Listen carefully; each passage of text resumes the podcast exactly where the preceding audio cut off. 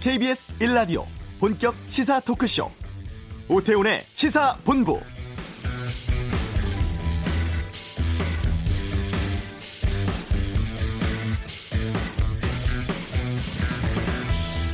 코로나19 국내 확진자가 어제 53명이 늘었습니다. 사흘 연속 두 자릿수 유지하고 있는데요. 다만 이 중에 24명이 해외 유입 사례였습니다. 최근 국내 확진 판정에서 해외 유입 사례가 절반 가까이 차지하고 있는 상황이죠. 지난 4월 1일부터 입국자 모두에 대해서 의무 격리 실시하고 있습니다만 아직도 하루에 한 5천 명이 넘는 인원 들어오고 있어서 방역 당국 해외 유입 위험에 대해서 보다 적극적인 대응 방안을 논의하고 있다고 합니다. 개방성의 근간은 유지하되 불효불급한 목적의 외국인 입국 제한은 계속하겠다는 입장이고 또 입국자 자가격리 조치 강화 차원에서 위치 확인을 위한 전자 손목 밴드 도입도 검토 중이라는 보도 나오고 있죠. 오태훈의 시사본부 잠시 후 이슈에서 행정안전부 관계자 연결해서 자가격리 조치 또 전자 수목밴드 도입 어떻게 진행되고 있는지 알아보는 시간 갖도록 하겠습니다. 오늘 그냥 갈 수 없잖아 긴급 재난지원금 논란에 대해 살펴보고요. 2부 아는 경찰 배달의 민족 수수료 문제 또 남용되고 있는 수면 마 취재 관리 논란 또 N번방 관련 수사 상황 다루겠습니다. 4.15 총선 격전지 중심으로 보는 총선 판세는 김성환의 뉴스 소드에서 정리해드리겠습니다. KBS 라디오 오태훈의 시사본부 지금 시작합니다.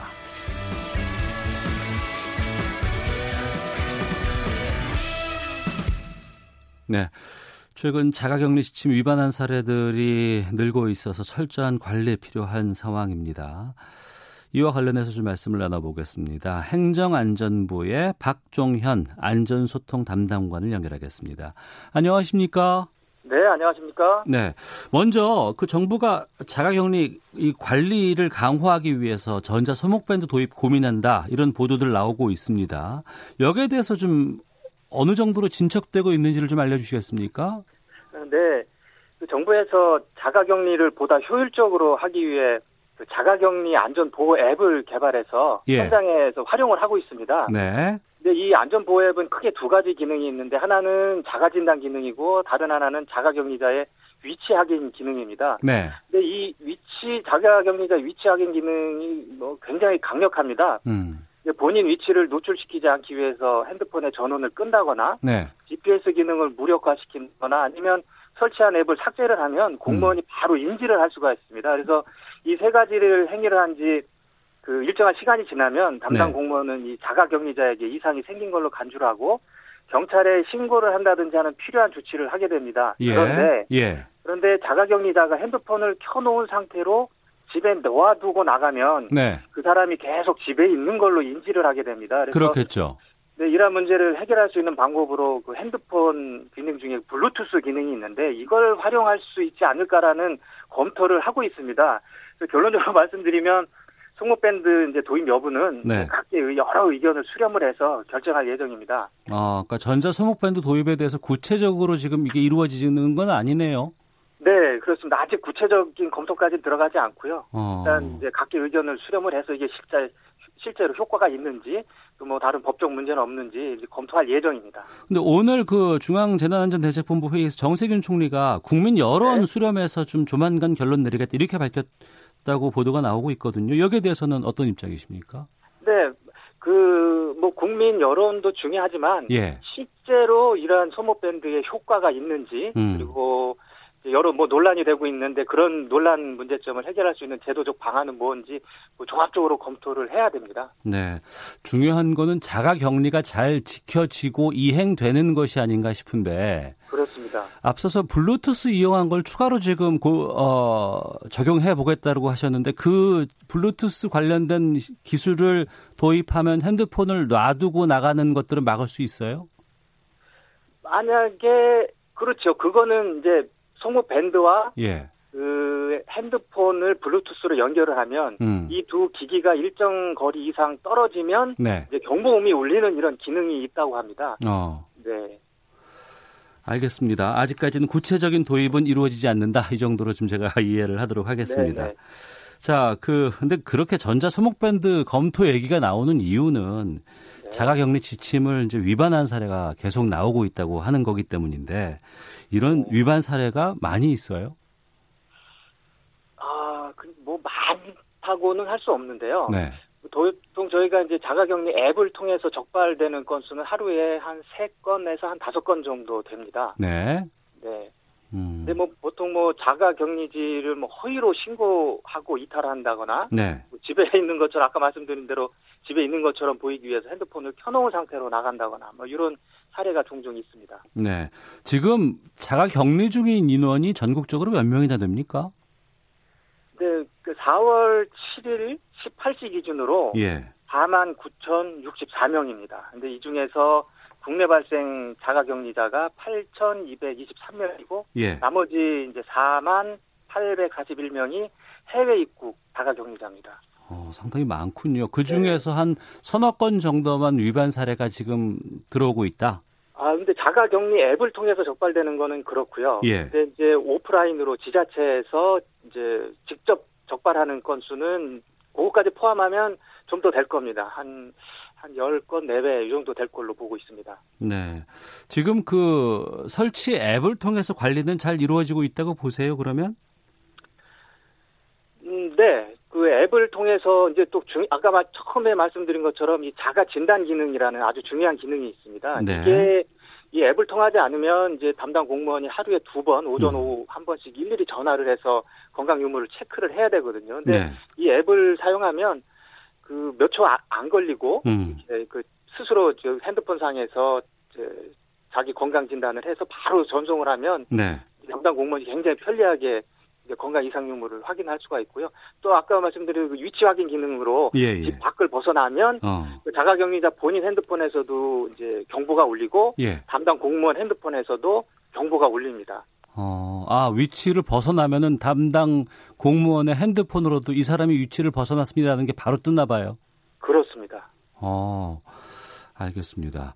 그 중수본의 윤태호 방역총괄 반장이 그 자가 격리 일부 이탈자를 예방하기 위해서 다양한 수단 정부 차원에서 고민할 수밖에 없다고 이제 얘기를 했는데 이런 방안들 추가로 또 고민하는 게 좀 있습니까? 아, 저희가 여러 번 고지를 했는데요. 네. 저희가 이제 4월 5일 이전에는 자가격리 수칙 위반자에 대한 벌칙이 최대 벌금 300만 원이었습니다. 네. 근데 감염병 예방법 이제 개정을 해서 징역 1년 또는 벌금 1천만 원까지 음. 이제 뭐 대폭 그 벌칙을 이제 강화를 했는데요. 네. 큰 효과를 볼 수 있을 것 같고요. 음. 또 이제 자가격리 생활을 14일간 성실히 수행하면 이제 4인 가족 기준으로 123만 원의 생활 지원금을 이제 드립니다. 근데 자가격리 위반자에게는 이 생활 지원금이 지급되지 않고요. 네. 지금 한창 논의되고 있는 긴급 재난 지원금 100만 원 어. 이것도 받을 수 없게 됩니다. 그리고 예. 또 이제 안전신문고라고 하는 이제 그, 그 신고 앱이 있는데 이 앱을 통해서도 자가격리자 위반에 대해서 신고를 할 수 있도록 조치를 했고요. 어. 또 하나 중요한 거는 이제 일주일에 2회 이상 이제 자가격리지를 이탈했는지 여부를 확인하기 위해서 경찰과 네. 지자체가 합동으로 불시에 점검할 계획입니다. 그래서 이때 무단 이탈이 적발이 되면 무관용 원칙에 따라서 엄정하게 처분할 예정입니다. 이 4만여 명이 되는 인원들을 관리하는 것도 상당히 좀 쉽지 않은 것 같아요. 네, 뭐 좀 쉽진 않습니다. 어. 그 앞서서도 뭐 전자 손목 밴드 도입은 좀 구체적으로 검토하고 있는 상황은 아니라고 말씀하셨는데 좀 이 외에도 좀 추가적인 대안 같은 것들이 좀 준비되는 게 있습니까 그러면? 아, 네, 그 뭐 정부 차원에서는 네. 그 이제 뭐 계속 그 저 뭐 새로운 안이 있는지 검토는 음. 계속 하고 있습니다. 해외에서는 어떤 방법이 활용이 되고 있는지 또 새로운 기술은 또 우리가 활용할 수 있는지 없는지 늘 체크를 하고 그러니까 매일매일 뭐저 새로운 방법은 검토를 하고 있습니다. 네.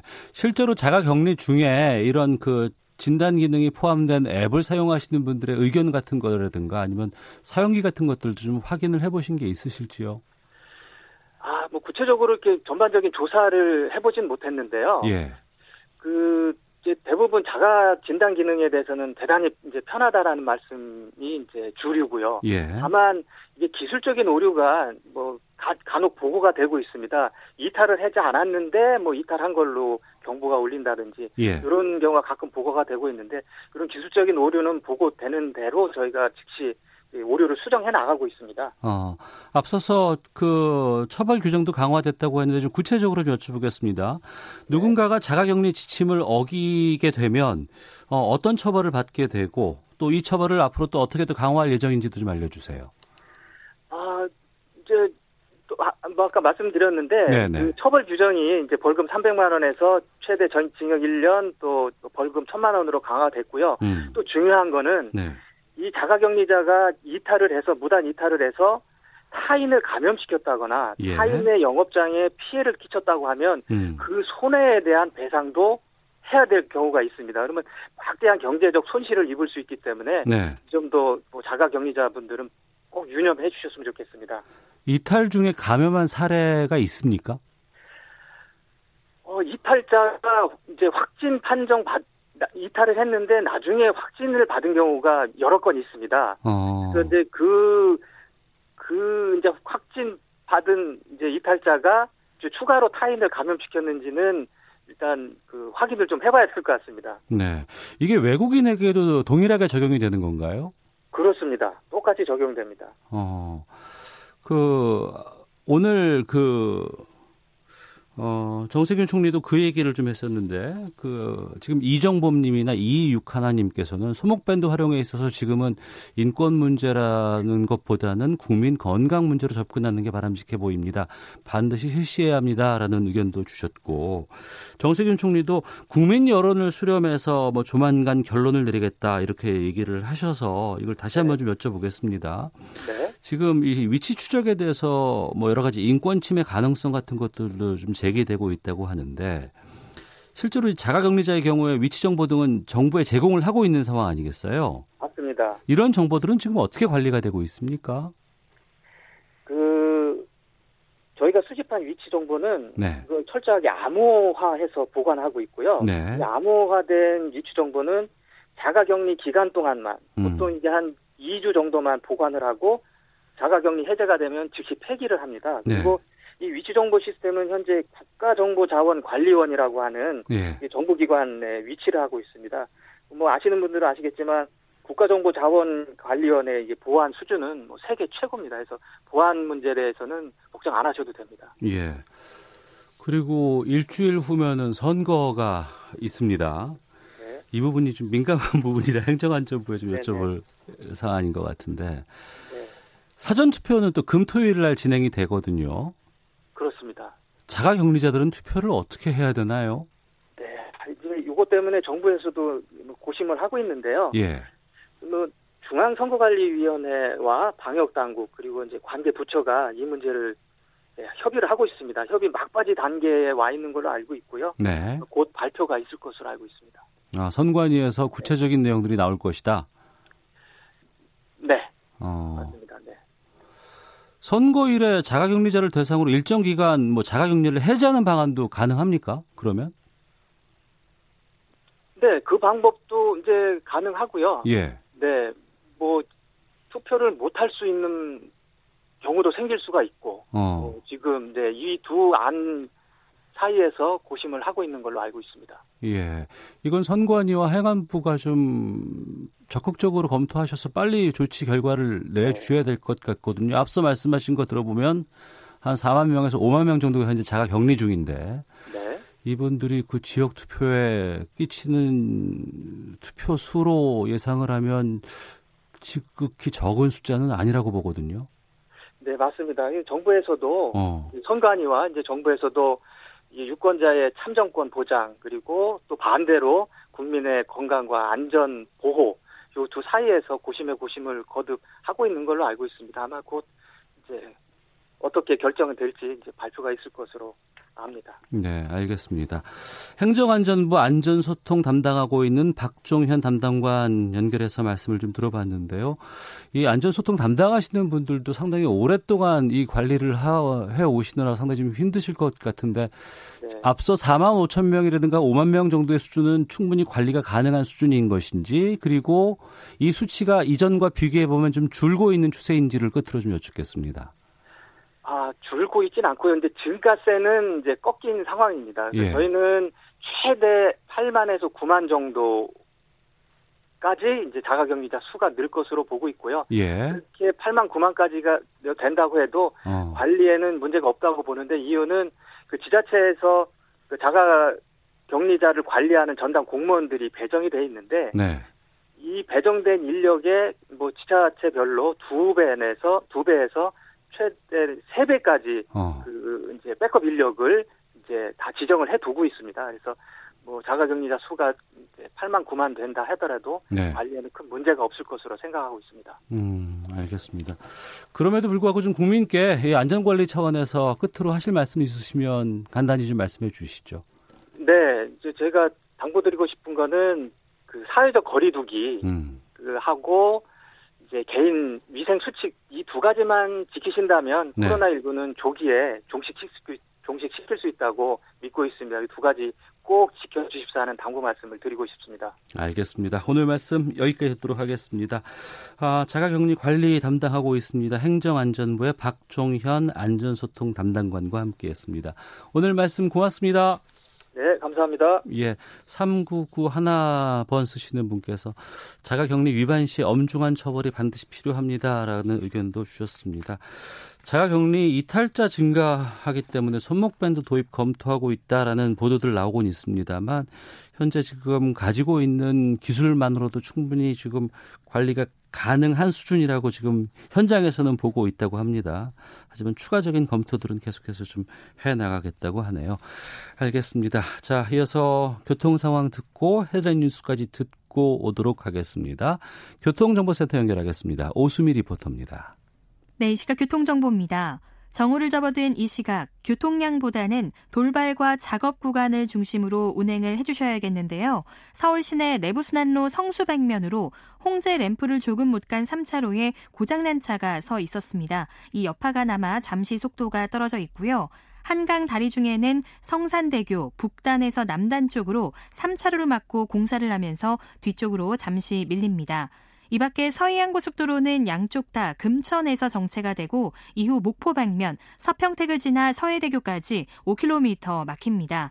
영동고속도로 인천 백면 오늘도 안산 일대에서 공사가 계속되고 있어 안산부터 서안산까지 2km 정체입니다.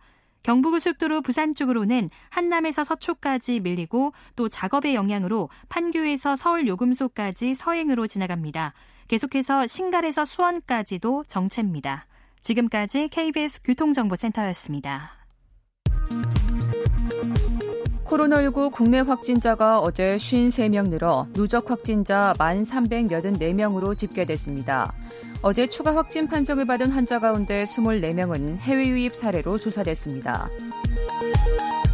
서울시가 오늘 오전 10시 기준 서울 지역 코로나19 확진자는 어제 같은 시간보다 14명 늘어 모두 581명이라고 밝혔습니다. 정부가 코로나19로 위축된 내수와 수출을 살리기 위해 50조 원 규모의 추가 대책을 내놓았습니다. 정부는 오늘 오후 코로나19 사태로 어려움을 겪는 중소기업과 IT 기업, 수출 기업에 대한 지원 방안을 추가로 발표합니다.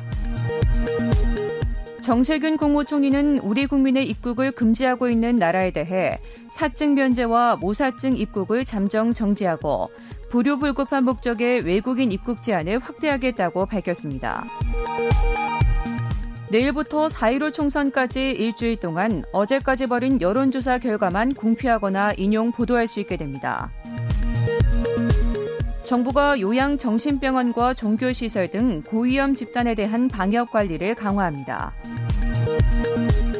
한국경제연구원은 올해 경제 성장률이 마이너스 2.3%로 IMF 구제금융 사태 이후 처음으로 마이너스 성장을 할 것으로 전망했습니다. 벤 버냉키 전 미국 연방준비제도 의장은 7일 코로나19 사태와 관련해 2분기 미국 경제가 30%대 역성장할 것으로 내다봤다고 로이터와 블룸버그 통신이 전했습니다. 지금까지 헤드라인 뉴스 정원나였습니다.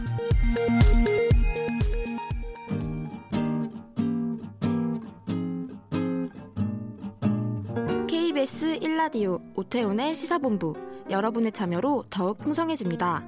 방송에 참여하고 싶으신 분은 문자 9730번으로 의견 보내주세요. 짧은 문자는 50원, 긴 문자는 100원의 정보 이용료가 붙습니다. 애플리케이션 콩과 마이케이는 무료고요.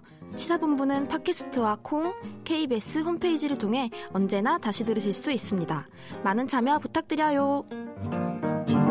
네, 12시 40분 지나고 있습니다. 오태훈의 시사본부 총선이 어, D-7 됐습니다. 일주일 앞으로 다가온 시점에서 각 당 재난지원금 액수라든가 지급 방법 시기를 놓고 경쟁을 벌이고 있는 양상입니다. 오늘 그냥 갈 수 없잖아요. 서 긴급 재난지원금 얼마면 될지 좀 살펴보도록 하겠습니다. 이종근 시사평론가와 함께합니다. 어서 오세요. 네, 안녕하십니까. 저 이종근인데요. 좀 전에 사실 예. 이게 그 가을 동화의 원빈 버전을 좀 살려달라고 제가 부탁을 드린 건데 긴급 재난지원금 얼마면 돼? 얼마면 되냐고 이렇게 아, 그거였어요? 이렇게 읽어주십사고 부탁을 드린 아, 건데 안 살아났습니다. 아, 죄송합니다. 네. 제가 좀 드라마란 별 친하지 아, 네. 않아서. 네.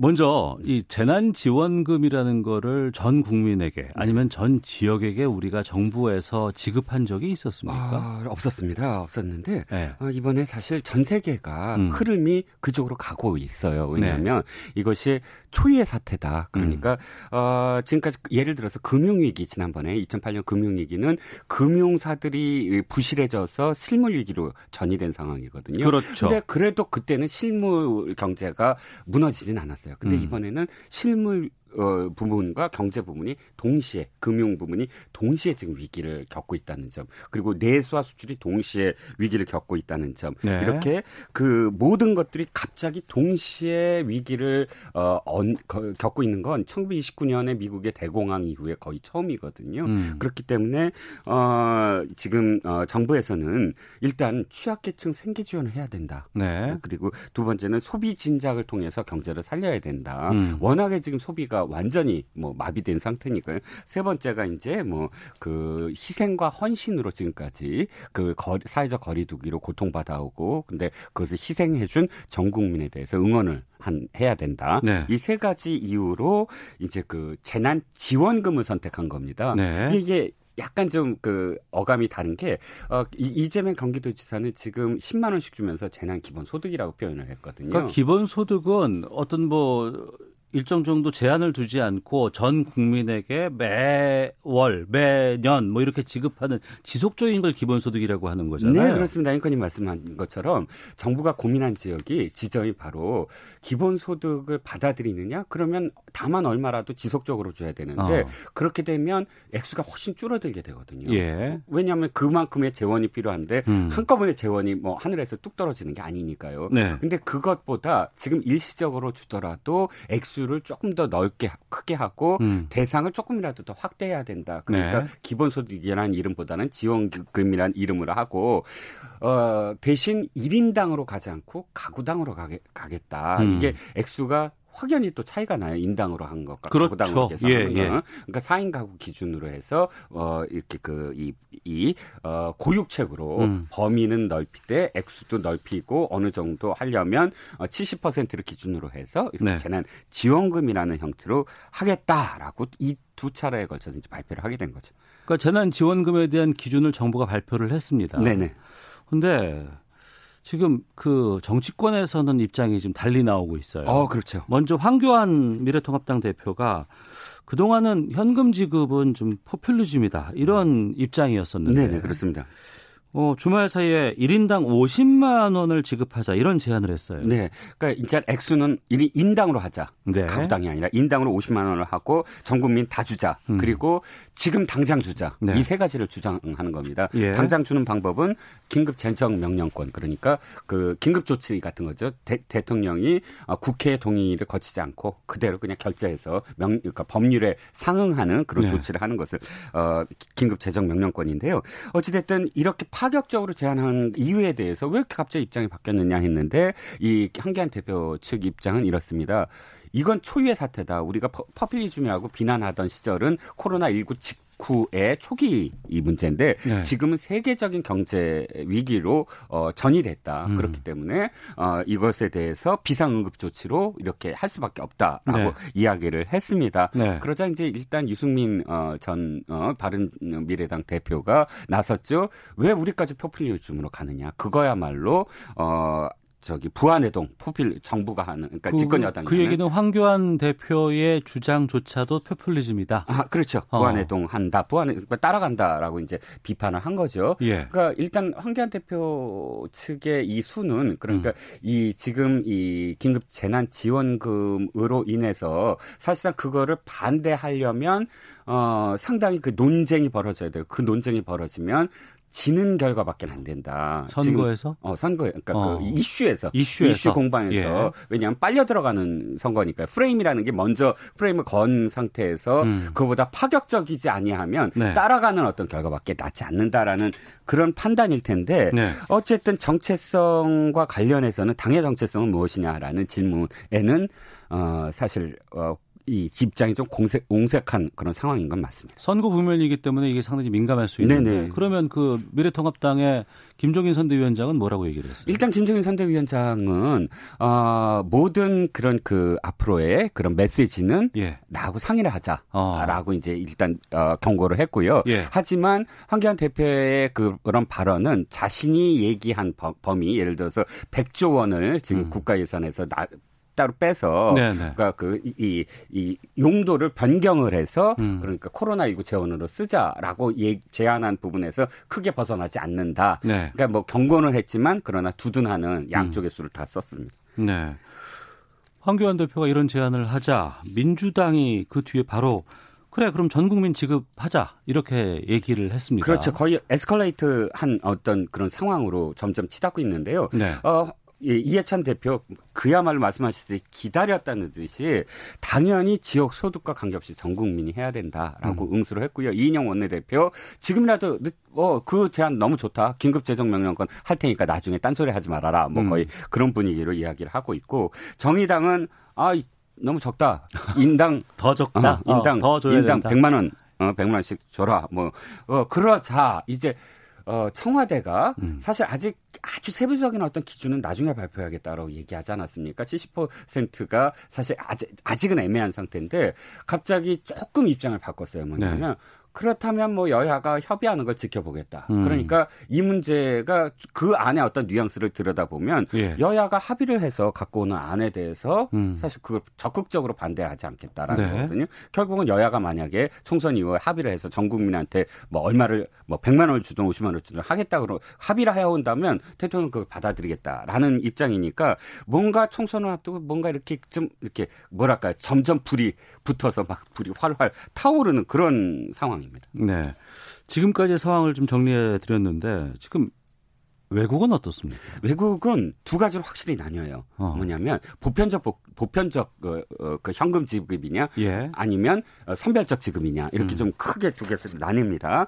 미국은 약간 좀 보편적인 것을 선택을 했습니다. 물론 상한선이 있어요. 7만 5천 달러 연봉, 네. 7만 5천 달러라는 상한선이 있는데 그 7만 5천 달러를 기준으로 해서 어 그거보다 훨씬 뛰어넘는 7만 5천 달러면 우리나라로 연봉 한 9천만 원 정도 되겠네요. 어, 그렇죠. 한 예, 8천 예. 몇백만 원 되죠. 음. 9천만 원 가까이 되죠. 그 액수로 해서 훨씬 그 이상은 어, 안 받는 걸로, 안 주는 네. 걸로 하고, 그 이하를 해서 인당 약 148만 원 정도, 뭐 음. 뭐, 그건 약간 환율이 있으니까, 예. 어, 한 150만 원에 가까운 1200달러의 현금으로 지급하겠다라는 네. 어, 입장을 밝혔고요.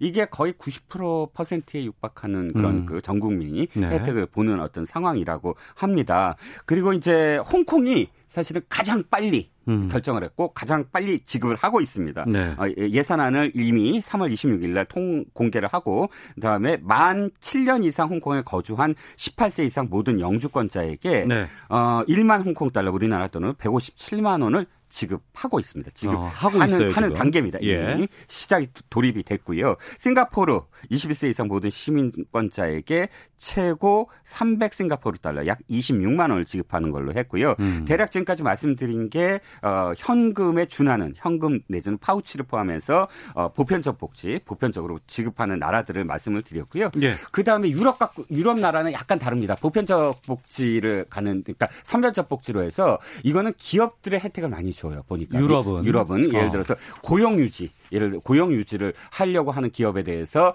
어 80%를 정부에서 예를 들어서 대신 보전해 준다든지 음. 이런 식의 영국이라든지 독일 어 액수는 약간 차이가 있지만 프랑스가 갖고 있는 건데 네. 한 말씀만 더 드리면 독일이 사실은 입장을 바꿨다는 거예요. 독일은 어, 통일 어, 비용 때문에 예. 헌법에 준하는 그런 우리나라 헌법에 준하는 연방 준칙에 절대 재정에 대해서 얼마 이상의 어, 적자 제- 예- 예산을 편성해서 안 된다라고 했거든요. 어. 근데 이번 에 그거 예외 이건 예외다 음. 하고 예산을 어, 이제 그 재정으로 어, 쏟아붓고 있습니다. 네.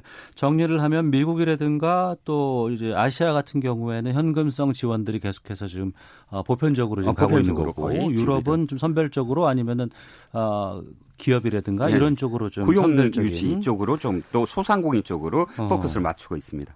우리 같은 경우에는 하위 소득 70% 이하의 4인 가족 기준 100만 원까지로 지급하기로 기준을 정했다가 일단 발표한 거예요. 네. 근데 이제 정치권에서 그러니까 행정부에서는 이렇게 하겠다고 했는데 정치권에서 입법부에서 특히 어 이거 다 주자 이렇게 지금 논의가 지금 돼 가고 있는 상황이에요. 네 네. 그러면 이 논란을 어떻게 정리할 수 있을까요? 아, 일단 이게 총선을 앞두고 너무 어 점화되는 게 아닌가, 너무 그러니까 그 에스컬레이트 되는 게 아닌가. 저는 좀 우려가 되는 게 이겁니다. 재난이 잘못되는 경우는 대개는 그 나라에 무슨 선거 같은 게 개입됐을 때 굉장히 재난에 대한 대응이 잘못되는 경우가 있어요. 음. 사스가 그랬거든요. 네. 사스가 왜 중국에서 확산됐냐면 광둥성의 조그만 마을에서 일단 전염병이 돌았습니다. 근데 그때 양회가 기다리고 있었어요. 양회라고 아, 해서 예, 중국에 이제 의회 국회의원 뽑는 것또 지, 근데 문제는 그때 지도부가 바뀌는 10년마다 한 번씩 중국은 지도부가 바뀌잖아요. 음. 네. 장점인에서 후진타오로 막 바뀌는 양상이었어요. 음. 근데 중국은 지방 양회도 있거든요. 예. 지방의 관리들은 지방 양회에서 제대로 어, 성 실적을 보이고 그게 나중에 어, 전국적으로 알려져서 예. 중앙 양회에서 이끌어옵니다. 지금 음. 그러니까 중국의 지도자들은 대개 지방의 성주들이 많아요. 네. 그러니까 광둥성에서 이걸 숨긴 거예요. 음. 지방 양회 때 자기가 어떤 뭔가 재난 때문에 잘못했다는 걸 보이지 않기 위해서 그것 때문에 사실은 시작이 돼 갖고 네. 양회를 치르기 위해서 이걸 덮은 그런 결과가 되거든요. 물론 우리는 덮은 개념이 아니지만 우리는 투명하게 잘 그럼에도 불구하고 있어요. 정부에 대한 말씀을 드리는 게 아니라 아. 이런 그 재난 지원금이라든지 이런 문제는 예. 사실 아주 급한 층이 먼저 있습니다. 아. 그리고 조금 나중에 해야 될 층도 있고 예. 이것들이 어 굉장히 유동 그러니까 그 이 뭐 효율적으로 집행이 돼야 됨에도 불구하고 이 논란이 정치권들이 다 가세하면서 아 전 국민한테 주자 아, 더 액수를 많이 주자 이런 논쟁으로 비화돼 버렸거든요. 음. 정작 진짜 급한 어 중위 기- 기준 중위 50% 이하인 분들에게 네. 사실 먼저 가야 되는데 어. 그게 먼저 가지지 않는 상황으로 예. 치닫고 있다. 그래서 정치의 어떤 개입이 음. 사실은 좀 논란이 이렇게 어, 다른 방향으로 가게 된 게 아니냐라고 저는 생각을 합니다. 예. 청취자 2000번 뒷번호 쓰시는 분께서 긴급 재난지원금 대상과 금액도 중요하지만 빨리 집행하는 것이 중요하다고 생각합니다라는 의견도 주셨고 8029님께서는 총선 끝나면 여야 합의가 가능할지 의문입니다. 표심으로 계산하면 안 됩니다라는 의견도 주셨는데 이 공방을 어떻게 바라봐야 할까요? 일단 어, 정부에서는 이제 이 총선 이후로 이제 사실 미룬 상황입니다. 그런데 어, 저는 약간 좀 그 다른 게 뭐냐면 이겁니다. 어, 당장 어, 민, 어, 수요가 안 될 때 정부가 나서는 게 케인스의 이론이거든요. 음. 유효 수요의 이론으로 네. 뉴딜 정책이 바로 그래서 나왔습니다. 지금 급하긴 합니다. 그래서 음. 정부가 나서서 재정을 지출하는 건 전 맞는다고 보는데요. 그런데 문제는 아주 급한 층과 네. 좀덜 급한 층을 구분해야 된다고 생각합니다. 그러니까 어, 아까도 말씀드렸지만 기준 어, 중위 소득 50% 이하는 정말 현금이 급하거든요. 알겠습니다. 그것을 먼저 지금 당장 총선 이전에라도 지급하는 그런 순서로 갔으면 어땠을까 좀 아쉽다는 생각이 좀 듭니다. 예, 이종근 시사평론가와 함께했습니다. 고맙습니다. 네, 감사합니다. 잠시 후 2부 아는 경찰 준비되어 있습니다. 오늘 김성환의 뉴스 쏘다 일주일 앞으로 다가온 총선 주요 격전지 판세 분석해드리겠습니다. 잠시 후 2부에서 뵙겠습니다.